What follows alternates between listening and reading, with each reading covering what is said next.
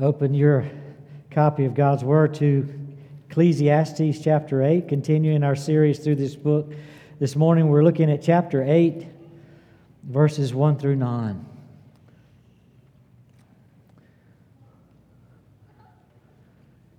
Give your attention now to the reading of God's Word.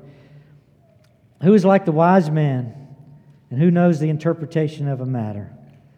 Man's wisdom illumines him and causes his stern face to beam. I say, keep the command of the king because of the oath before God. Do not be in a hurry to leave him. Do not join in an evil matter, for he will do whatever he pleases. Since the word of the king is authoritative, who will say to him, What are you doing?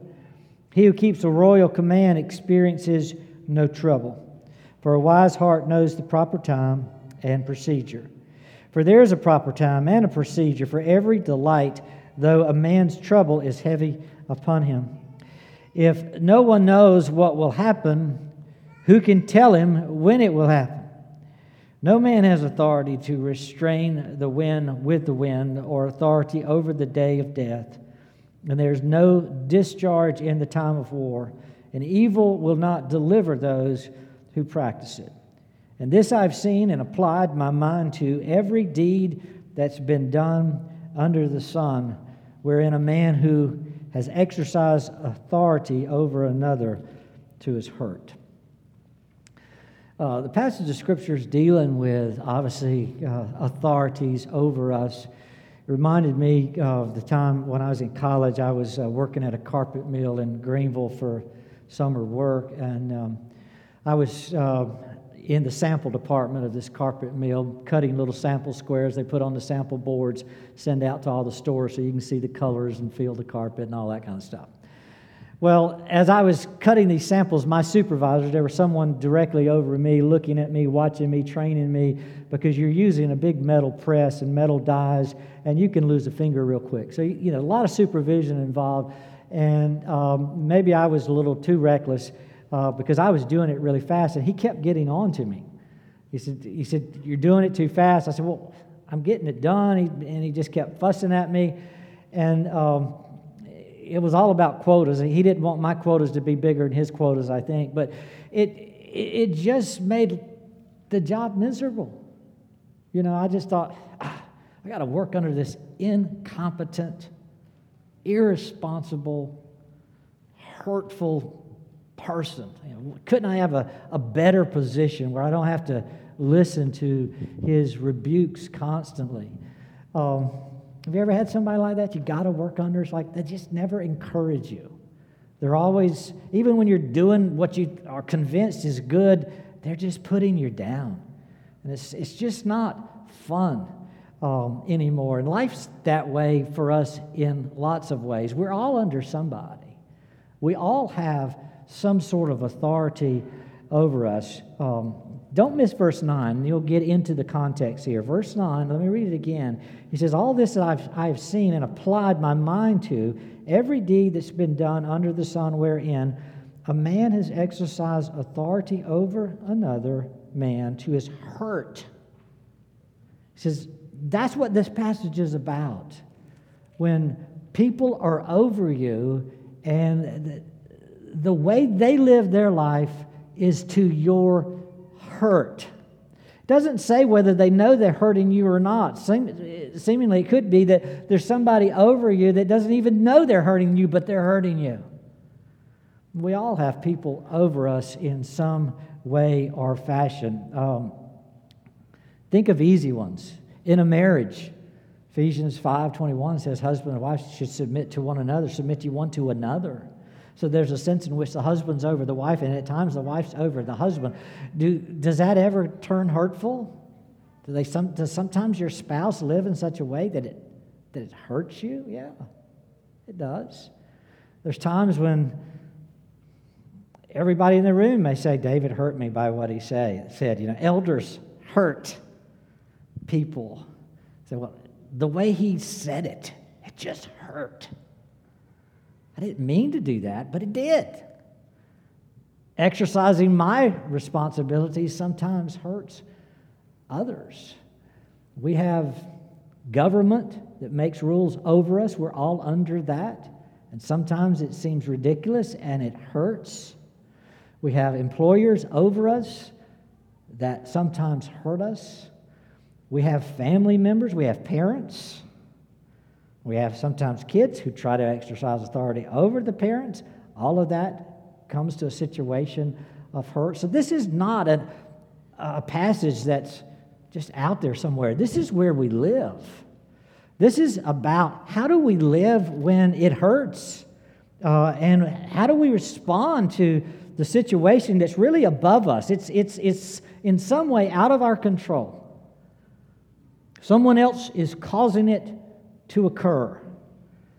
How do we respond? He gives us three responses. I want you to see them verses 2, 3, 4, um, uh, and uh, 5 here. Uh, first response is be faithful. You've got them up there. Be patient. Be supportive. Let's look at the faithful one. Verse 2 I say, keep the command. That's the faithfulness. Be faithfulness. Stay in obedience. Keep the command of the king. And then he gives the reason because of the oath before God. He didn't say because it's going to bless you, because you're going to have pleasure, because I prefer it. He says you need to do it because of the oath. We all have made oaths. He said, because you've made a covenant, because you have an agreement. Here he's talking about a king. Keep the command. You have a command to obey your king, to obey those in authority over you. We have that command in Romans 13. We are to obey our government.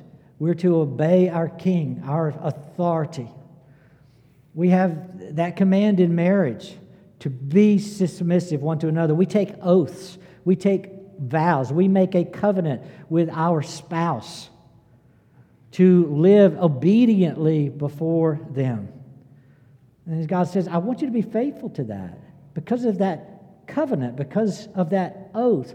As kids, we don't realize it, but we make a oath to our parents in the fifth commandment I will honor my mom and dad. And that's, that's a commitment we make as children in the household. As parents, we make a commitment to rule over our households as well.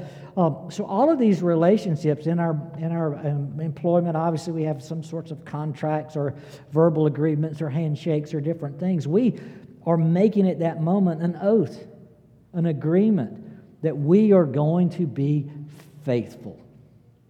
We're going to do whatever it is obligated of us to do. So, so when they hurt you, that, that's not your out. Well, it's not fun anymore. I don't like this anymore. I, I didn't know I signed up for this. He says, keep the commandment. Keep the oath. Because of the oath, you've made an oath, let's keep it. Let's stay in there. there there's going to be hurt, but don't run. Don't abandon the oath. Um, as a pastor, I see it with church hoppers.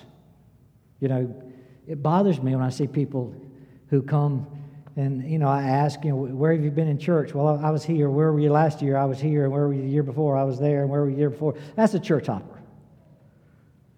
And that person's not going to stick around long because they don't get the oath. They don't get the vows that these men just made. They don't get the commitment. Because it's not going to take long in this church. I'm going to say something to hurt you. If you're going to leave because I hurt you, you're gone. Or a discipleship teacher, or a nursery worker, or something's going to happen. And you're going to be hurt. That, that's part of life. When the hurt comes that you didn't expect because of the oath, be faithful. Hang in there. That's what God wants us to do to respond rightly. Second, when we're hurt. So you think about hurt, you think about running, you think about getting out. He says, No, I want you to stay in. I want you to be faithful. Second, I want you to be patient. Verse 3. Don't be in a hurry to leave him. Now, it sounds like almost the same thing, but he explains it a little bit. Don't join, do not join in an evil man, matter, for he will do whatever he pleases. By adding that phrase, he's not just saying the same thing he said in verse 2, but what happens a lot of times when somebody hurts us is um, they've hurt other people too. And so it doesn't take long that they, they create a, you create a group of people who are against the people who hurt you. And that's where verse 3 comes in. It says, Be patient. People start egging you on. Hey, join us. We're going to get him the person who hurt us. We're going to get the organization. We're going to get back at the church or we're going to get back at the government. We're going to start a movement. So don't, don't be quick to do that. And notice how he describes this as an evil matter. Don't be quick to join in an evil matter.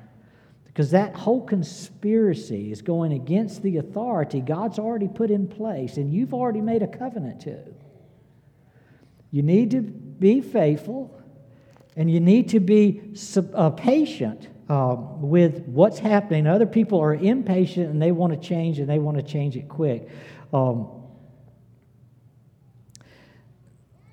why do we do that? You know, it's interesting. He says, For he, he will do whatever he pleases. Um, the people in authority usually get the last word. You've noticed that. They get to do what they please, they have the authority. So be very slow, be patient. Don't, don't go against the person who's going to get the last word, who has authority over you. Um, we so quickly want to fix them and change them and remove the hurt. I don't know how many people I've had uh, come and grab me by the arm and say, David, can I bring, can I bring somebody over to talk to you? And I said, Sure, you can bring somebody to talk to me, uh, but uh, what's this in regards to? What, what are we going to be talking about? You know, and you know where this is going. Well, this person I want to bring you, they're bothering me, and I need you to fix them. Right? And I'm, I'm thinking if you'll just talk to them, that'll fix them. Well, guess what? It doesn't ever fix them because I can't fix anybody. You can't fix him. We don't change hearts. Who changes a leper's spots? Only God can. Only God changes hearts. And I hope that through sharing the Word of God, sometimes God uses it as a channel and a tool to change people. But I don't change people, I don't fix people. But so many times we want to get a group together and change somebody that is hurting us. And I think God is saying, be patient. That's not the way it works. Great example is in marriage when you really want to change somebody. Look at 1 Peter chapter 3, and, and you see these same principles played out uh, in the marriage arena. 1 Peter chapter 3, the first six verses.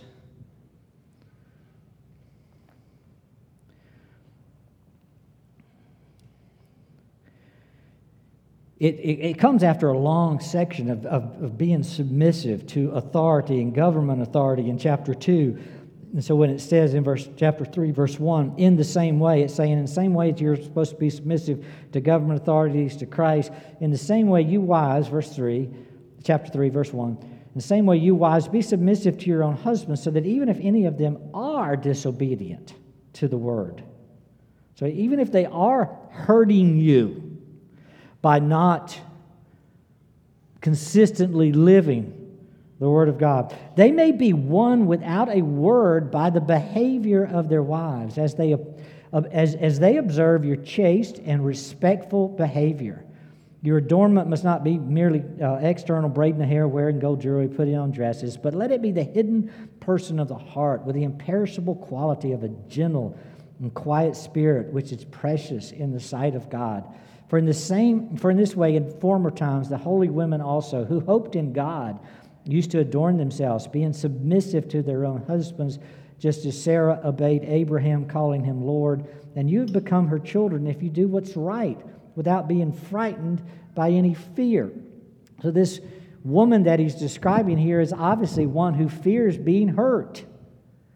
He says, Let me show you how to respond in that situation. And in that situation, it's again, I want you to learn to be supportive. I want you to be patient.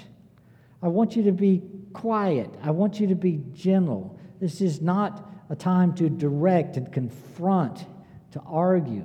It's a time to um, have a behavior that's, that shows I'm in this and I'm going to be faithful to my covenant and I'm going to do what's responsible and respectful according to God. And I hope that God will use me as a channel and a tool for your good and your blessing.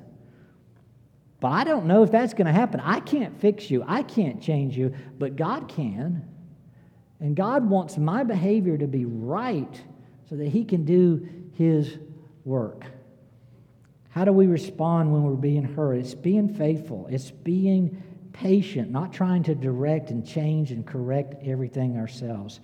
And then uh, Ecclesiastes 8, verse 4, he wants us to be supportive here. Since the word of the king is authoritative, who will say, What are you doing? It's like, don't challenge. Don't have direct confrontation with the authorities over you. Um, what are you doing? Yeah, that's not where you want to go with this. You want to be supportive to improve relationships. Find ways that you can improve. Um, you say, well, how do I do that if they're sinning? They're doing sinful stuff and it's hurting me. Well, let me give you an example. Look at the book of Daniel uh, after Ecclesiastes, um, Isaiah, Jeremiah, Ezekiel, Daniel. Daniel chapter 1 is just a great example of how he was in a, a hurtful situation. He had an authority over him, and yet he's so supportive. Uh, and God works through him as a result of that, even to change nations. Let me read it for you. Uh, Daniel chapter 1, beginning at verse 3. The, the king uh, ordered Ashpenaz, the chief of the officials, to bring in some of the sons of Israel according to some of the royal family and of the nobles. So Daniel was uh, deported from his home in Jerusalem to Babylon. He must have been uh, an outstanding son of a royal of some sort. They wanted the best of the land to be trained to be the best in Babylon. So this is one of the men's, men brought in. Verse 4. Um, youths in whom there was no defect, who were good looking, showing intelligence in every branch of wisdom, endowed with understanding and discerning knowledge, and who had ability for serving in the king's court. And he ordered him to teach them the literature and the language of the Chaldeans. Chaldean is the language of the Babylonians. So Daniel's in a foreign country now. He's being forced to learn a foreign language.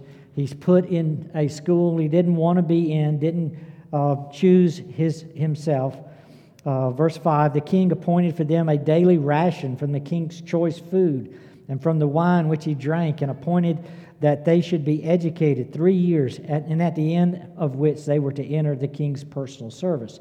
Now, among them were some sons of Judah, uh, were Daniel, Hananiah, Mishael, and Azariah. Then the commander of the officials assigned new names to them, and Daniel he assigned the name Belteshazzar to Hananiah, Shadrach, to Mishael, Meshach, and to Azariah, Abednego. But Daniel made up his mind that he would not defile himself with the king's choice food or with the wine which he drank, so he sought permission from the commander of the officials that he might not defile himself.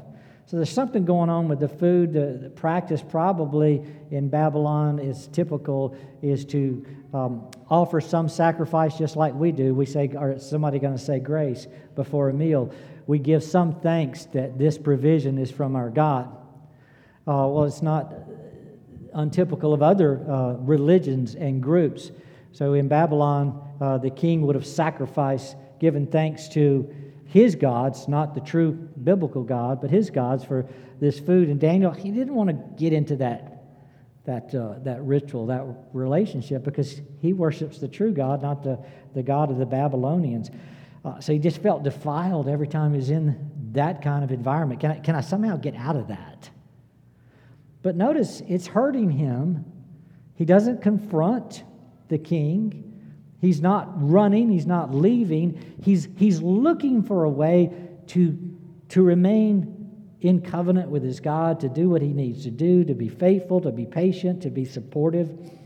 So, verse 9 so God granted Daniel favor and com- compassion in the sight of the commander of the officials. And the commander of the officials said to Daniel, um, I'm afraid of my lord the king, who has appointed you f- your food and your drink. Uh, for why should you see? Why should he see your faces looking more haggard than the youths who are your own age. Then you would make me forfeit my head to the king. So Daniel proposes to his supervisor, let's, let's change up the food, the way we do things. And the, he must have done it in such a gentle, respectful way. The guys say, I'd really like to help you out. You've been so nice and so respectful, but to do what you're asking, it's going to jeopardize my job. You know, I don't see how I can go there. So Daniel comes back. Verse 11 But Daniel said to the overseer, whom the commander of the officials had appointed over Daniel, Hananiah, Mishael, and Azariah, Please test your servant for 10 days, and let us be given some vegetables to eat and water to drink. So he comes up with some food portions that's going to work. And he also comes up with a 10 day plan. I can imagine he's picked the most 10 days that, that the king won't notice. It's going to keep us out of trouble. He doesn't want trouble. He's trying to rearrange his circumstances in such a way as still being in it, being patient, being supportive of his superior. He says, Can we do it this way? In verse 13, then let our appearance be observed in your presence and the appearance of the youths who are eating the king's choice food, and deal with your servants according to what you see. So he listened to them in this manner, and he tested them for 10 days. Verse 15, and at the end of 10 days, their appearance seemed better, and they were fatter than all the youths who had been eating the king's choice food. Now, Daniel did not join the TV show The Biggest Loser. He joined the TV show The Biggest Gainer, okay? It would make sense that if you're a refugee, if you have been against your will taken from your hometown, you've been treated like a slave. You don't feed slaves well. But the king wants to take this particular group of slaves and he literally wants to fatten them up because they have they look haggard. They look worn. They've been in exile. And Daniel comes up with some plan you know, eating vegetables and drinking water that's going to fatten him up. And his supervisor says, if we do it right here, you know, they agreed this 10 days, the king won't notice. Daniel says, test us.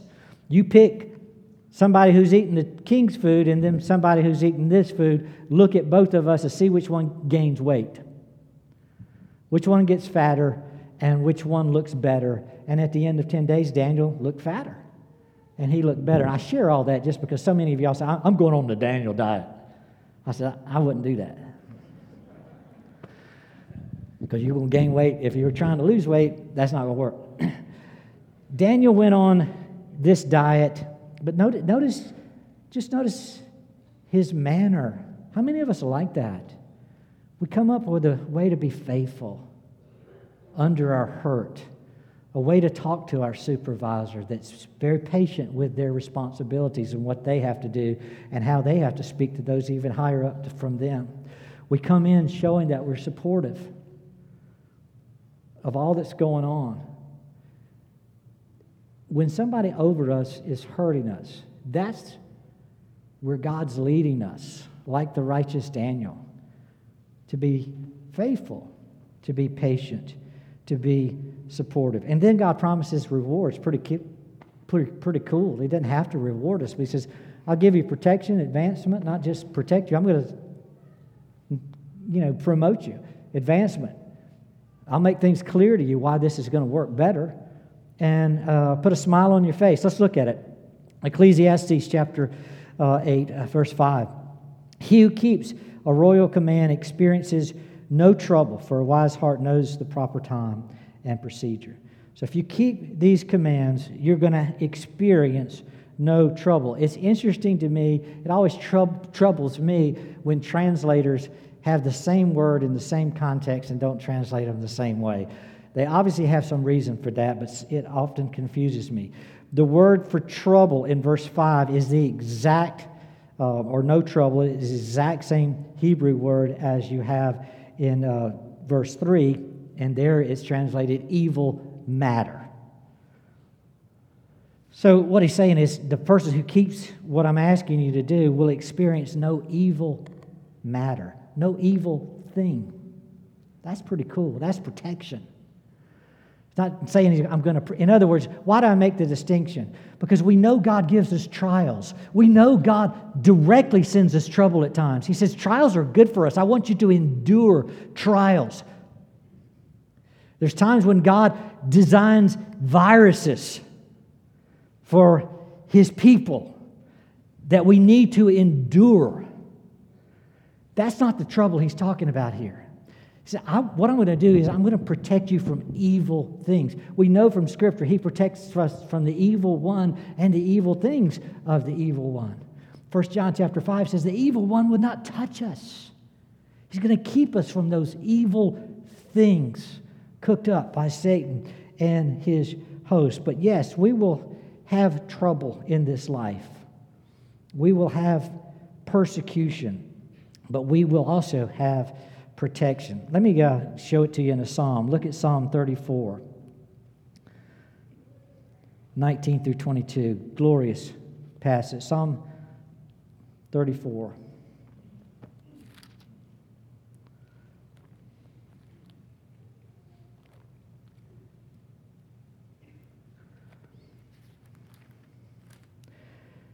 Beginning at verse 19 Many are the afflictions of the righteous.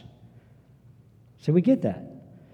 But catch the next phrase the protection. But the Lord delivers him out of them all. He keeps all his bones, not one of them is broken. Evil shall slay the wicked, and those who hate the righteous will be condemned. The Lord redeems the soul of his servants, and none of those who take refuge in him will be condemned.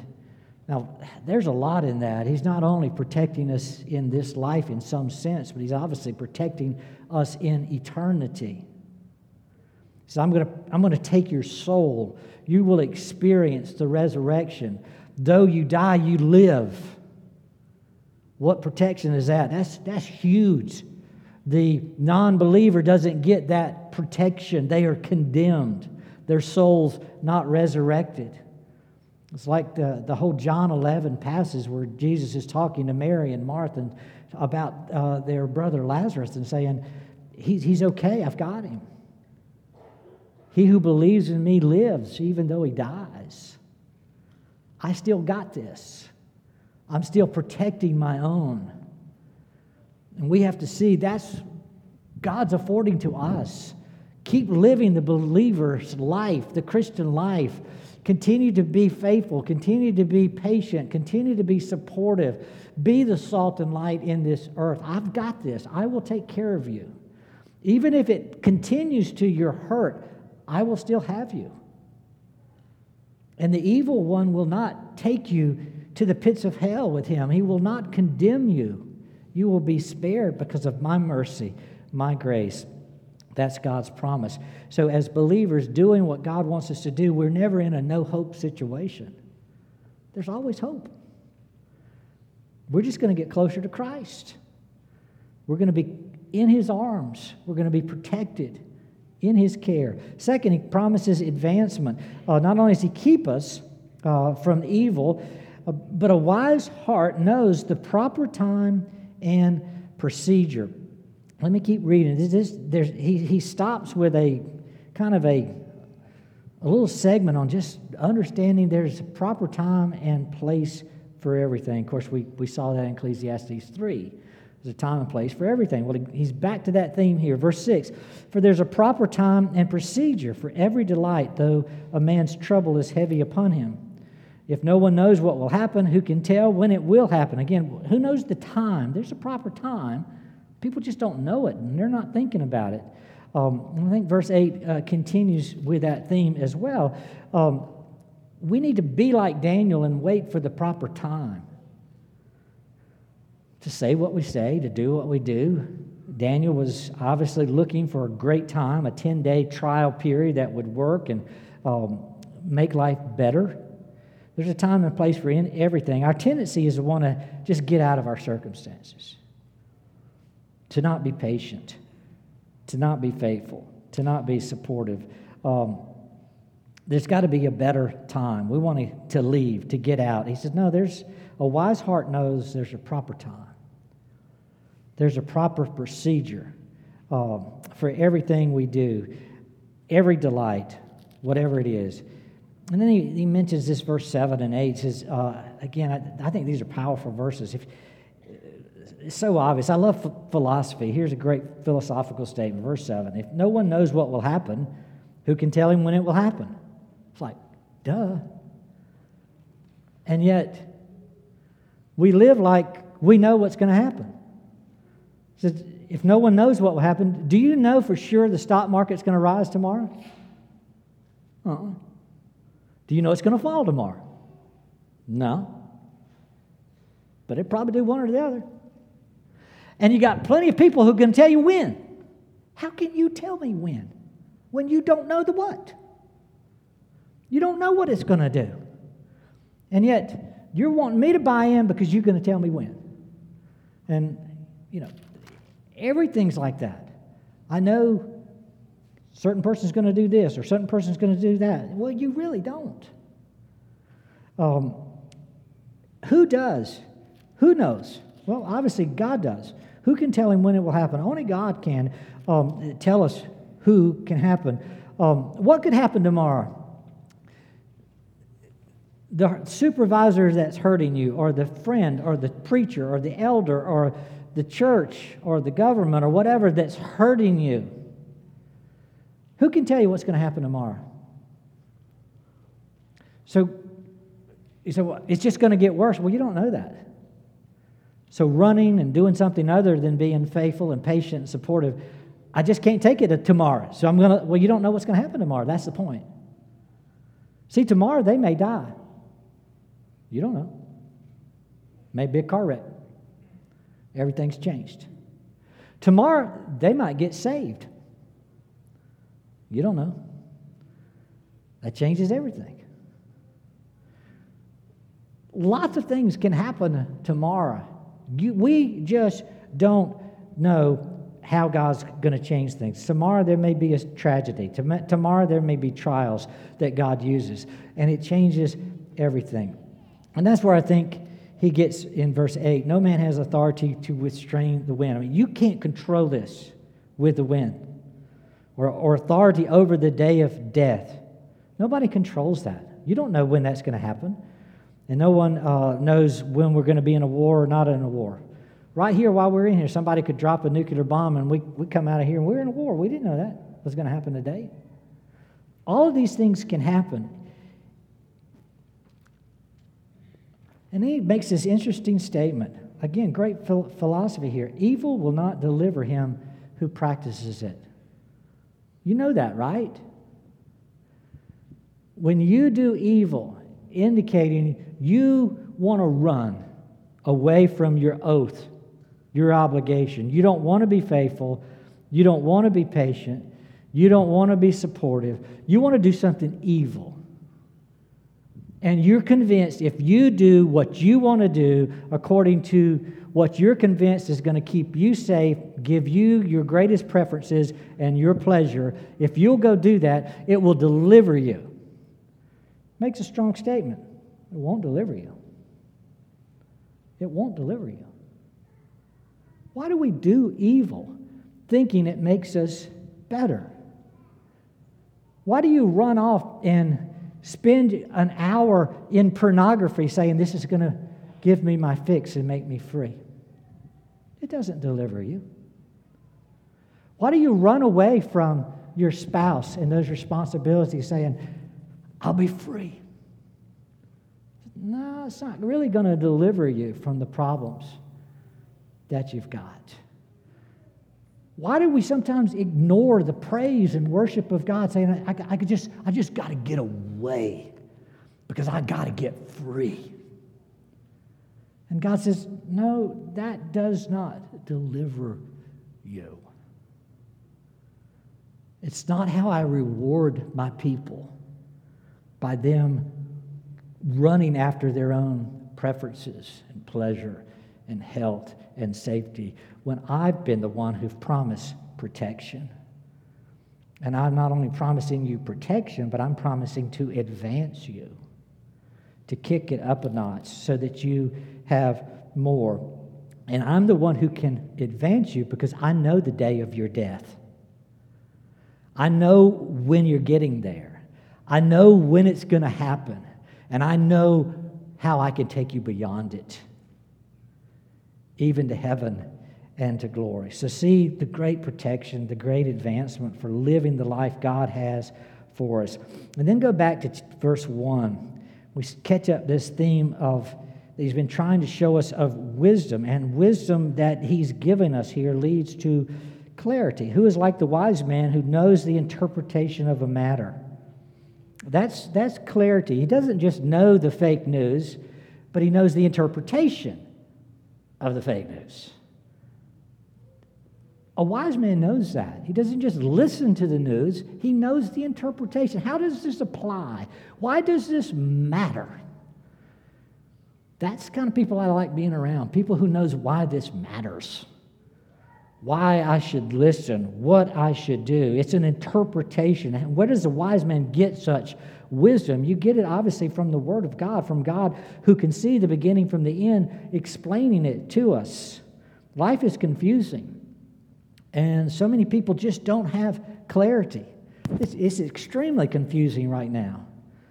I mean, we've, we've just lived through a pandemic of confusion. I don't know how many hours I spent getting confusing reports. My president tells me to do one thing, my governor takes some of that back. CDC tells me something else. The WHO takes some of that back. My employer says one thing, my employee says something different, my wife says one thing, I say something different, and it just gets confusing. Like, well, what am I to do? Who knows the interpretation of the matter? I was thrilled as being a part of this church during, during this pandemic to be able to sit down with wise elders and say, What does the Bible say? Do we have an interpretation on the matter that's outside of man's inventions so that we know what to do? And by sitting with wise people under the Word of God, it became clear. Direction was in front of us. What a blessing that has been to us. You know, I've had uh, several people last week say, Are you going to have some sort of welcome back service? And I'm thinking, uh, Yeah, I'd love to have a welcome back service, but we had that on May 31st last year. Welcome back. Now people are coming back one by one after vaccinations, which is thrilling, but it's, it's, we can't have a, it's, it's every week, it's not all at once like it was on May 31st. That was the all at once moment where we were being led by our elders. And it was a beautiful time. And we've experienced the protection of that, and we've experienced the advancement of that. We've experienced the clarity in that. And he also says, chapter 8, verse 1 And a man's wisdom illumines him and causes his stern face to beam. Pray for me on that. I so much want a smiling face. If you've got wisdom, there's some times where you ought to be able to look at the trouble, look at the problems of this world, and just, it's going to be all right. It's going to be all right. My God's got this. He's protecting me. He's advancing me, He's giving me clarity. It's going to be all right. And God says, you know, we all, in times of confusion, we have got this troubled look on our face. But with the wisdom of God, the clarity comes and the smile comes. That's such a joy to have. And I, I want it for you, I want it for others to show the confidence that is ours um, in God. It's, it's the bigger picture that we have. Well, just looked at the clock. I guess I'm out of time. But let me, let me just wrap it up a little bit and say, where are you at this morning? Is anybody in this room being hurt? Anybody living under a little bit of hurt? Don't live, leave without thinking about that. I'm living with a little hurt. And I bet I, I bet 100% of us have hurt. How are you responding to the hurt that you, you feel like somebody is causing it. Now, yeah, I know you've got hurt. We have hurt because of our own sin. But this passage is about a different kind of hurt that seems to be someone around you, over you, is causing that hurt. When, when it's not your fault, how do you respond to that hurt? And God gives us, I think, Ecclesiastes 8, 1 through 9 for that purpose. I want you to know when you are experiencing that kind of hurt, if, if you will just be faithful, if you will just be patient, if you'll hang in there and be supportive in the ministries I've called you to, then I'm going to take care of you. I'm going to protect you. And it won't be a setback. I'm going to take you forward. I'm going to make this clear. And I'm going to put a smile on your face. And I don't know about you, but there's times, many times, I need to hear that. That's the way our God loves us and cares for us. Let me pray for us.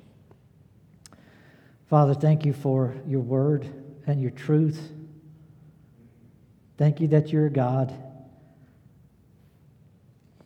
that's got our back.